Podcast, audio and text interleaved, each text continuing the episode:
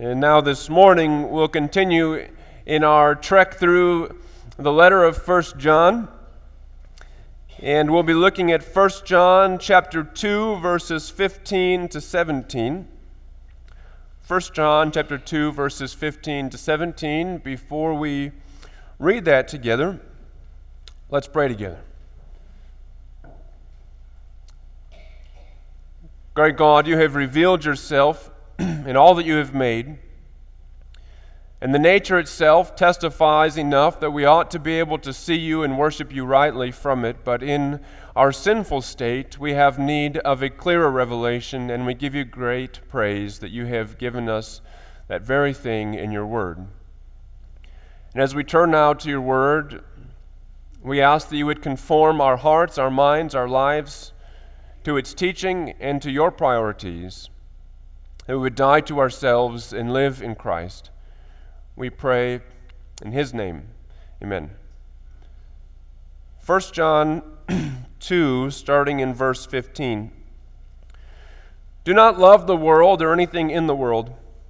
If anyone loves the world, the love of the Father is not in him. For everything in the world, the cravings of sinful man, the lust of his eyes, and the boasting of what he has and does, comes not from the Father, but from the world. The world and its desires pass away, but the man who does the will of God lives forever. We talked last time we were together in verses 12 to 14 about how those verses 12 to 14 were sort of like a halftime. And John breaks in the action from what he had been teaching, and he takes a, a time to give sort of an apostolic pep talk. He reassures the saints in this church or group of churches that he writes to that they do have the true gospel and that they are indeed Christians. And having done that, he sends them back out into the Christian life, reassured of their Christian faith. But now the question arises how do they go back out and to re engage in the Christian life faithfully? Here, John gives them a sort of very quick game plan. It's a very simple instruction, and the instruction comes here in the fir- very first words do not love the world or anything of the world. I'm going to read that again together with verse 16, verse 15 and 16. Do not love the world or anything in the world. if anyone loves the world, the love of the Father is not in him. For everything in the world, the cravings of sinful man, the lust of his eyes, and the boasting of what he has and does, comes not from the Father but from the world. Do not love the world. It seems to be a rather odd thing for John to say, given that he's the one who in John 3:16 very famously said, "For God so loved the world." How can it be that God would love the world and then turn around and tell us through the pen of the apostle that we should not love the world? And the, the crucial thing to understanding this, we have to understand what it is that John means by the word world. John does not mean uh, the physical world, the globe upon which we live, or even all of the universe. He doesn't, he doesn't mean people themselves. When John speaks of world, he means all the sinful habits and priorities and governments and rulers and all such things inside our world, which are brought about by sin. Do not love the world. Do not have worldly priorities. Jesus said in John 12, verse 31, that Satan is the prince or the ruler of this world. So we can use something, a word like worldliness or worldly. If someone is worldly, they care about the things of this life at to the exclusion or at the expense of the things of God. We can think of just one example be the example of greed. This is true for most people, I think. Whatever we have is never enough. Uh, people will say, I will be content when I reach this point. But you know, the strange thing is, very, pe- very few people are content when they reach that point. There's always something more to be had. There's always another person to catch. There's always another goal to make and to hope to reach. There's always a better car or a bigger truck or a nicer house, there's always something more that can be had. And so we greed, we have covetousness in our hearts because we value the things of this world to such an extent that we are willing to strive for them continuously, even if it is at the expense of our striving after God. Just one extreme example of this. Might come from a conversation I was having with a, a few guys this last week. We were remembering together a very sad event happened in our area where two guys got together to sell an Xbox and to buy an Xbox, respectively. They had made the transaction on the internet. They met in broad daylight, and when they met together, the supposed buyer shot the one who had the Xbox, took it, and ran away, killed him dead in broad daylight. Why? Because he wanted an Xbox and didn't want to pay for it. Do you know how much that Xbox is probably worth today? You could probably buy it for 20 bucks at a garage sale. Now, that's an extreme example, but we desire things to such an extent that we are, in some cases, willing to do whatever it takes to obtain what it is that we desire. We can think of another example of worldliness the desire for power, a lust for power. If you read history at all, you'll see that the history of this world is one story after another, after another, after another, of one person destroying other persons, or one nation destroying other nations out of a love for power and authority. I was reading an article this last week about the assassination of Shaka Zulu. He was the, the leader, sort of an emperor of a kingdom or an empire in uh, southern Africa, the region of Namibia, what is now South Africa. And why was it that he was assassinated? Because the assassins wanted his power. And how had he come to power? But he had assassinated the ones who were before him. And what happened to the ones who assassinated him? They were assassinated.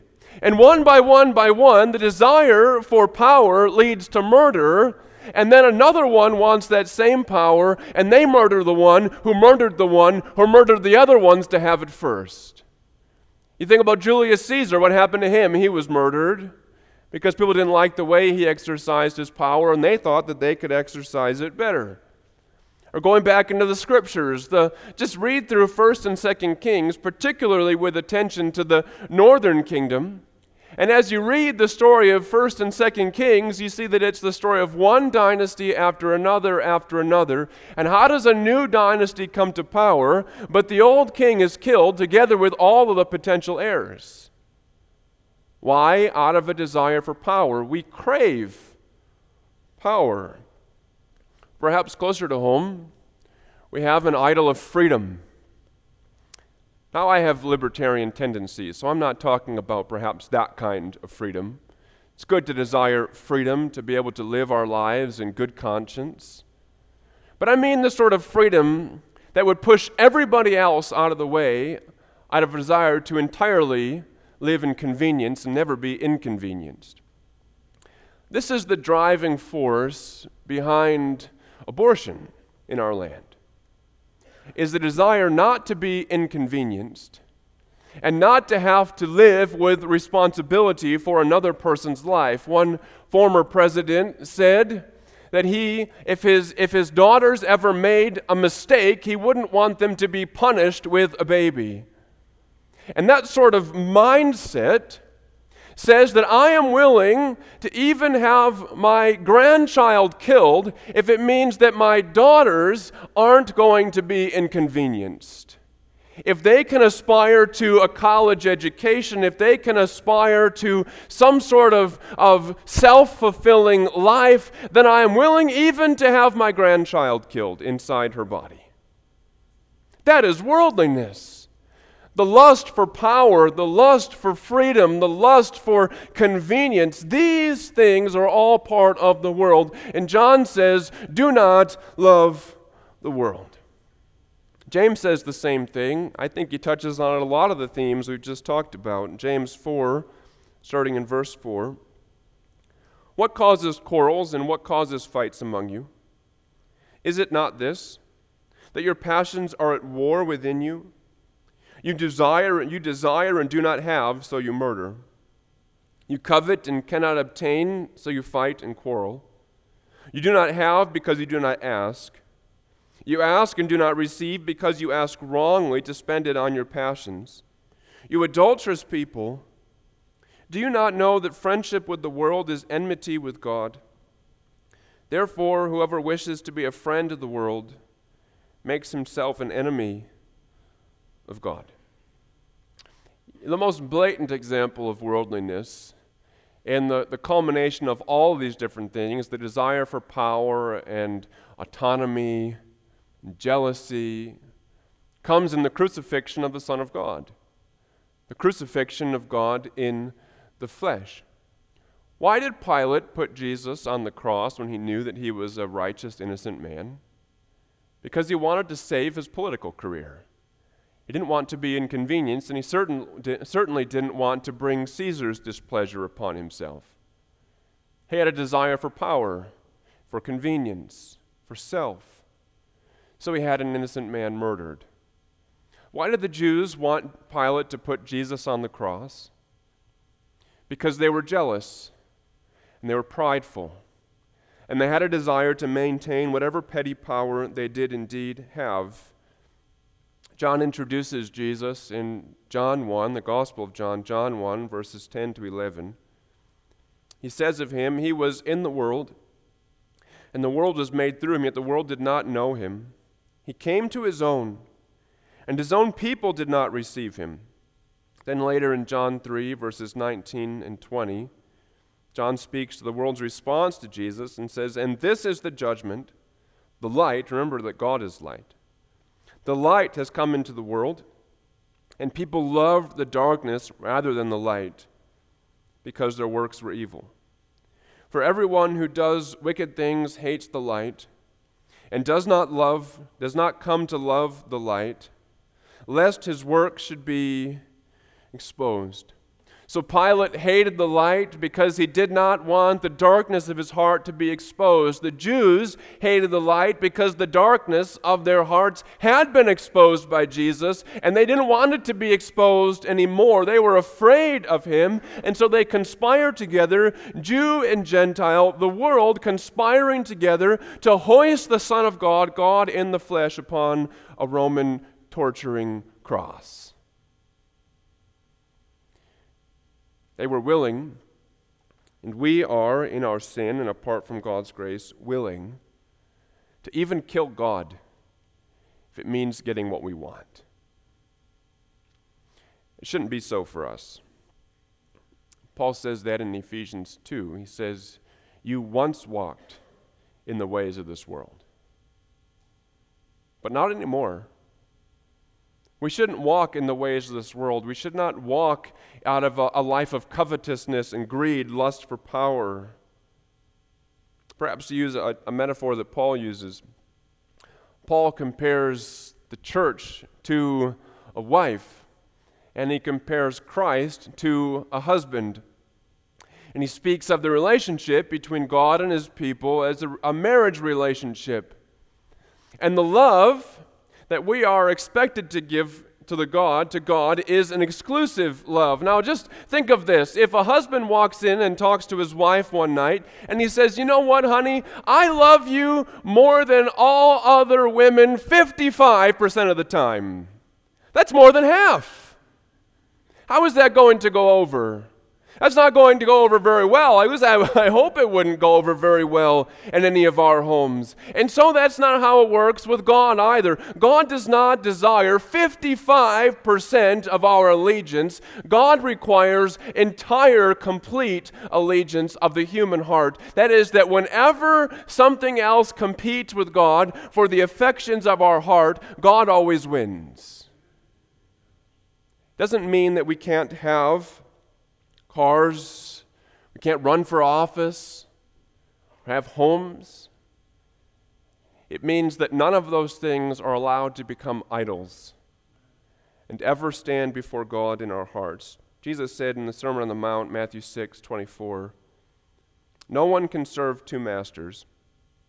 For either he will hate the one and love the other, or he will be devoted to the one and despise the other. You cannot serve God and money. I wonder, perhaps some of us haven't thought about this much, but there is something in our worship service which has been missing lately. And each of the things that we do in our worship service, we call them elements of our worship service. Everything that we do is done for a reason. And there is a purpose to what we do. Uh, for instance, the call to worship. The call to worship isn't just a fancy way of saying, be quiet, it's time to come inside now and come out of the back. The, the, the call to worship is always read from the Word of God for the purpose of saying the voice of God is calling the people of God to come together as a people of God, to raise their God given voices to worship God as we were created. The call to worship is an invitation, but it is also a command. God calling us to exercise our duty of delight to worship. That's much richer than saying, Come inside and be quiet. It is the voice of God. When we sing, why do we sing? Because God has given us voices to sing. He calls us to sing. He's given us voices for the purpose that we might sing. He, he gives us singing so that we can join our voices with the angels in a heavenly chorus of praise to Him. He has made all things for His glory. And why is it that we confess our faith in the Apostles' Creed or the Nicene Creed? Why is it that we read the Ten Commandments responsively? Because these things remind us and the Ten Commandments are standing before God and what He requires of us. And in the case of the confessions, they remind us what we believe, what binds us together, and what binds us together with Christians around the world and throughout time. And why do we preach? It's not because you particularly enjoy me. I hope not. We preach because this is how God speaks to us. When we sit down under the Word, that's the reason that historically Protestant churches have had pulpits. They're lifted a little high. We sit under the word and we say, Speak, Lord, your servant is listening. And why do we have the benediction? Because as we are called to come by God, so too God sends us out blessed. We are sent out into the week to come, whatever may come, as God's people. And He is with us. But there's one thing that's been missing, and it's the offering. And I want you to be very clear on this up front. I, am not saying that because we are in financial need or, or something like that. Our, our receipts are every bit as good this year as last year. Praise the Lord. Praise the Lord. So I'm not saying this from a position of weakness, this is from a position of conviction. Our offering is an important part of our worship service. Because when we come to that time in our worship, we are saying to ourselves and to God, I love God more than I love whatever else I could have purchased with that money. And we are collectively putting our money literally where our mouths are. When we put the thing in the offering plate, whether great or small, we are saying it's true of me that I love God more than I love money. John moves on then in verse 17 to give us a reason for why we ought not to love the things of the world and why we should indeed love the Father. Verse 17 The world and its desires pass away, but the man who does the will of God lives forever. Going back into verse 16, John condemned boasting boasting in what we have, boasting in what we do, and we might ask ourselves, why, why shouldn't we boast? Why shouldn't we boast? If, if I've accomplished something, why not let people know it? If I have something, why not let people know it? Why not make my life one big, long end zone celebration? I had a high school English teacher, and uh, he had a, a few mottos. He was a, a quirky dude. But he had a few mottos, one of which was if you got it, flaunt it. You can tell I didn't go to a Christian school. But why not? Why not flaunt it if you got it? Because John would have us know first that everything we have that might possibly be worth flaunting, and we have far fewer things worth flaunting than we probably think we have, every possible thing that we have is good is a gift. And we have not received it through our own doing, but God has given us everything we have. You know, we say someone, oh, she's gifted. But you know what we're saying when we say she's gifted? What we're saying is that God has given her a gift. You don't boast in gifts. You revel in gifts. You are thankful for gifts. But also, as well, John would have us to see whatever we would boast in is passing away. Together with the flesh and the devil, the world passes away. Together with everything in it which is not of enduring value. Everything in the world will one day be gone. And what lies at the root of sin is an undervaluing of God and an overvaluing of the world. This has been true throughout the, the story of the scriptures. This was true of Eve. When Eve stood before the tree, and the serpent enticed her to eat, she saw that it was pleasing to the eye, that it was good for food, and that it was good for making one wise. And she took and she ate, and she gave it to her husband who was with her, and he also ate. And why? Because she overvalued the taste and the benefit of the fruit and undervalued the Word of God. You think of David. David overvalued Bathsheba's beauty and undervalued the sixth and seventh commandments. Or you think of Pilate. Pilate overvalued the benefit that he would receive politically, and he undervalued the Son of God. It didn't work for Pilate. He lost his career, anyways. And even if he hadn't, he'd be dead today. He would have lost it at some point. That's what's at the, the root of sin is an overvaluing of a worldly thing and an undervaluing of God. Sin always consists in that. Perhaps the clearest example from the scriptures is Judas. Judas overvalued the prestige he might gain from the Jews and the money, as meager as it was, sold Jesus for the price of a slave. And he undervalued the great blessing he had had in walking with the Son of God and he committed the grossest sin. And almost immediately, out of remorse, he realized his mistake and he hung himself. Such is the emptiness of the world. I think sometimes it helps us to get some perspective. And to get perspective, we might ask ourselves a simple question In 100 years, will this matter?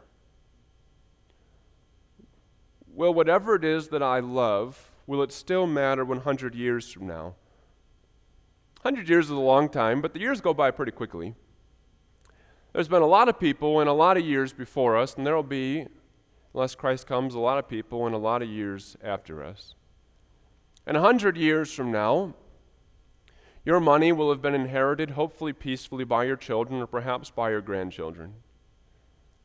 Your car, your truck will be rusted out unless somehow somebody thought it was worth having some sort of antique.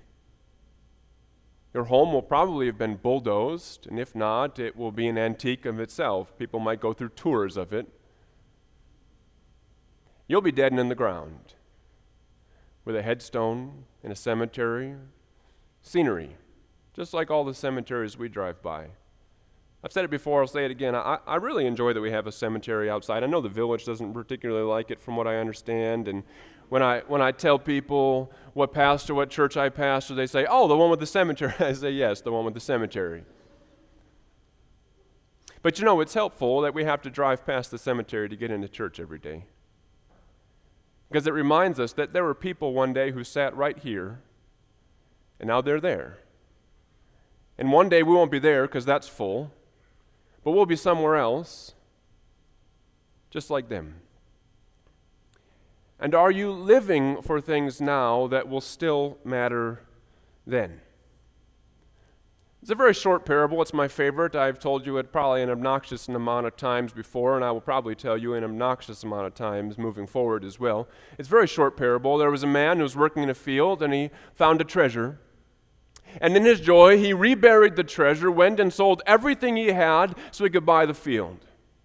And why did he do that? Because he considered that everything else he owned was worth doing away with in order to have something better.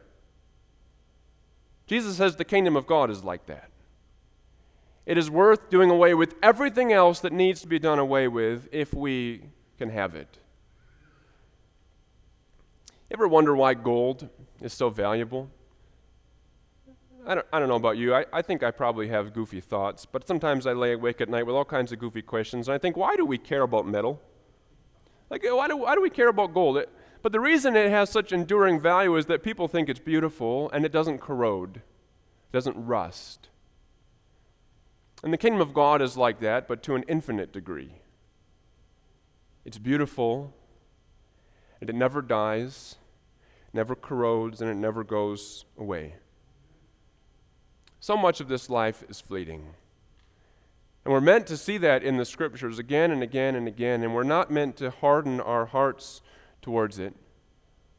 Money comes and goes, cars come and go, houses come and go. Your favorite political candidate wins this election and loses the next. Even FDR, he won four presidential elections. Even he lost out to age in the end. You can get all the Botox and all the tummy tucks you want, but age is going to win out in the end, and you're going to lose the beauty. You can, you can live for whatever else it is that you want to live for, but in the end, it all goes away. I grew up in a sports town, and we were really good at basketball. There was a lot of Dutch folks. I was average height for the basketball team, and that's saying something. You know, but what was sad was you'd come across these guys who were 35 or 40, and they would talk as much as you could think about, about how they were all conference. They were all conference on the basketball team. You know what? There's something sad about that. You peaked at age 17. It doesn't matter anymore. What once was a point of pride now is something to pity you for if you can't stop talking about it. It all fades one day. It can be crushing. I think we're meant to feel the crush of it. And in fact, there's a whole chapter in the Old Testament written by Solomon, who probably should have taken his own advice later on in his life, in Ecclesiastes 1. He said this The words of the teacher, son of David, king in Jerusalem, Meaningless, meaningless, says the teacher, utterly meaningless. Everything is meaningless. What do people gain from all their labors at which they toil under the sun? Generations come, generations go, but the earth remains forever. The sun rises and the sun sets and hurries back to where it rises. The wind blows to the south and turns to the north, round and round it goes, ever returning on its course. All streams flow into the sea, yet the sea is never full. To the place the streams come from, there they return again. All things are wearisome, more than one can say. The eye never has enough of seeing, nor the ear its fill of hearing. What has been will be again. What has been done will be done again. There is nothing new under the sun. Is there anything of which one can say, Look, this is something new? It was already here long ago. It was here before our time. No one remembers the former generations, and even those yet to come will not be remembered by those who follow them. One day, everything in the world is gone. And on that day, only one thing that matters remains, and that is Christ and his kingdom. And Jesus says you can have the world or you can have Christ, but you can't have both. There's a story in the scripture, very simple. A rich young man comes up to Jesus and says, Good teacher, what must I do to have eternal life?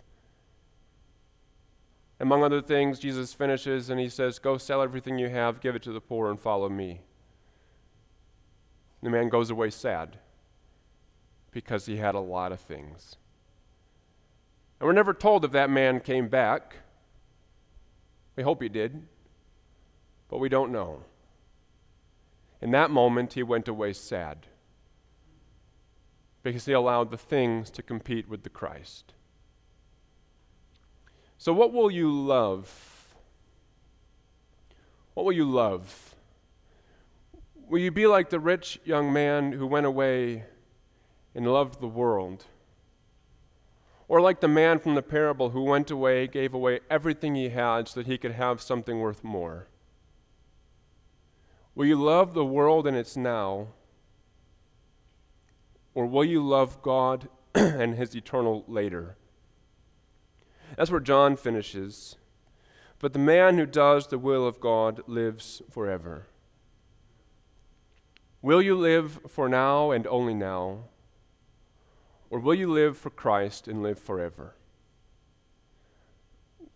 John would have us love God and live forever. So I would highly commend that to all of you. Let's pray.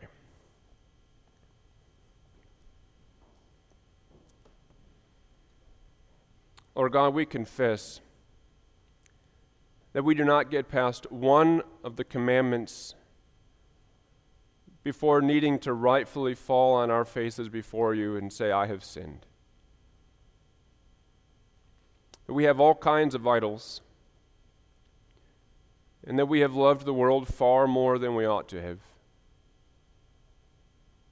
And perhaps even our, our hearts have become calloused and hard. We pray that these simple words, do not love the world, would rip the callous off our hearts and transform our lives, that we will do your will and live forever. Take away all the things that would hinder us, as painful as it may be, and draw us to Christ with our hope in Him and His kingdom, which never passes away. Don't allow us to fall into the greed that always lusts for more,